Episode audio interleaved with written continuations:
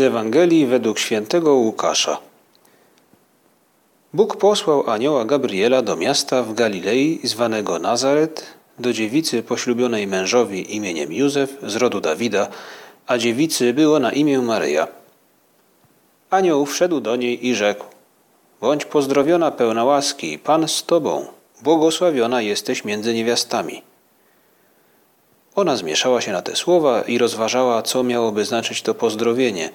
Lecz anioł rzekł do niej: Nie bój się, Maryjo, znalazłaś bowiem łaskę u Boga. Oto poczniesz i porodzisz syna, któremu nadasz imię Jezus. Będzie on wielki i będzie nazwany synem Najwyższego, a Pan Bóg da mu tron jego praojca Dawida. Będzie panował nad domem Jakuba na wieki, a jego panowaniu nie będzie końca.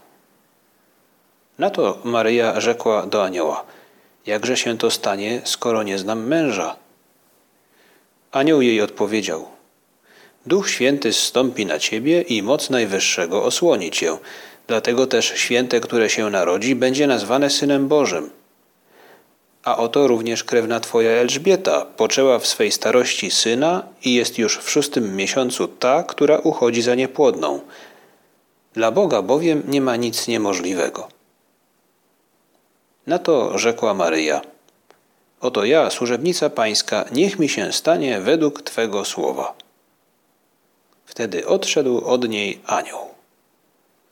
Dziś obchodzimy uroczystość niepokolanego poczęcia Najświętszej Maryi Panny. Wiele obrazów Maryi Niepokalanej możemy kontemplować w Polsce i na całym świecie. Wiele figur, fresków, obrazów w małych kościółkach i wielkich katedrach przedstawia to, co dwoma słowami nazywa anioł, gdy nawiedza Maryję. Łaski pełna. Jest jeden obraz, który zapadł mi wyraźnie w pamięci. W Rzymie, niedaleko Piazza di Spagna, znajduje się kościół San Andrea delle Fratte. Tutaj przy bocznym ołtarzu odprawił swoją prymicyjną mszę świętą święty Maksymilian Maria Kolbe. Nad ołtarzem tym znajduje się obraz Najświętszej Maryi Panny Niepokalanej. Kościół sam w sobie jest mroczny, ale ołtarz Matki Bożej lśni światłem, udekorowany jest kwiatami. Maryja na tym obrazie jest młoda i zdecydowana. Mówi nam ten obraz, ta sytuacja, o czystości duszy Maryi. Ta czystość jej duszy nie jest tylko dla niej samej. Ona jest dla nas, wyłania się jakby z tego mroku Kościoła. Jest dla nas, bo jest gwarancją pomocy, która nadchodzi. Przewidując zasługi Chrystusa, Jego nieskończoną miłość, Bóg Ojciec zechciał przygotować najlepiej jak można było matkę swojego Syna – jej życia, jej duszy nie dotknęła rana grzechu i dlatego jest pełna łaski, jest niepokalana, tak żeby nie było nic, co mogłoby oddzielać ją od Boga.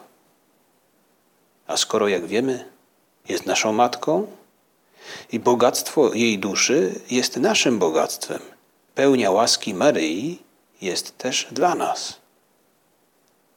Dziś jest dzień optymizmu. Nasze zadanie to zmienić świat, zmienić go na lepsze.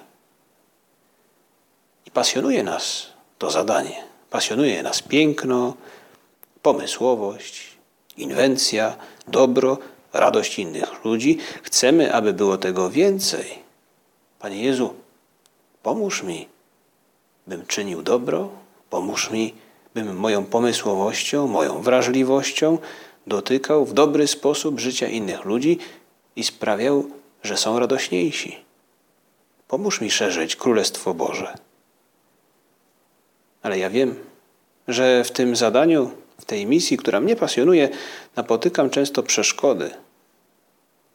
Wszyscy doświadczamy naszych słabości, prowizorki, byle jakości, których, których często nie udaje nam się przezwyciężyć. Ale dziś jest dzień optymizmu, przecież jest Maryja, ta, która jest pełna łaski, bezgrzesznej łaski. Tej łaski, która rozbija w pył nasze grzechy i słabości. A więc to, co nas pasjonuje, piękny i wspaniały świat naprawdę może się wydarzyć, może się rozwinąć, może się zrealizować wokół nas i w nas samych. I to pomimo naszych ograniczeń. I Bóg się z tym liczy.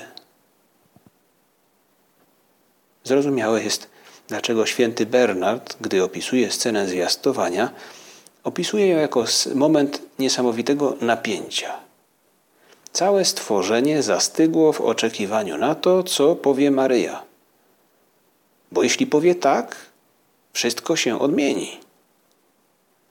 Czemu się ociągasz i czemu zwlekasz? wykrzykuje święty Bernard.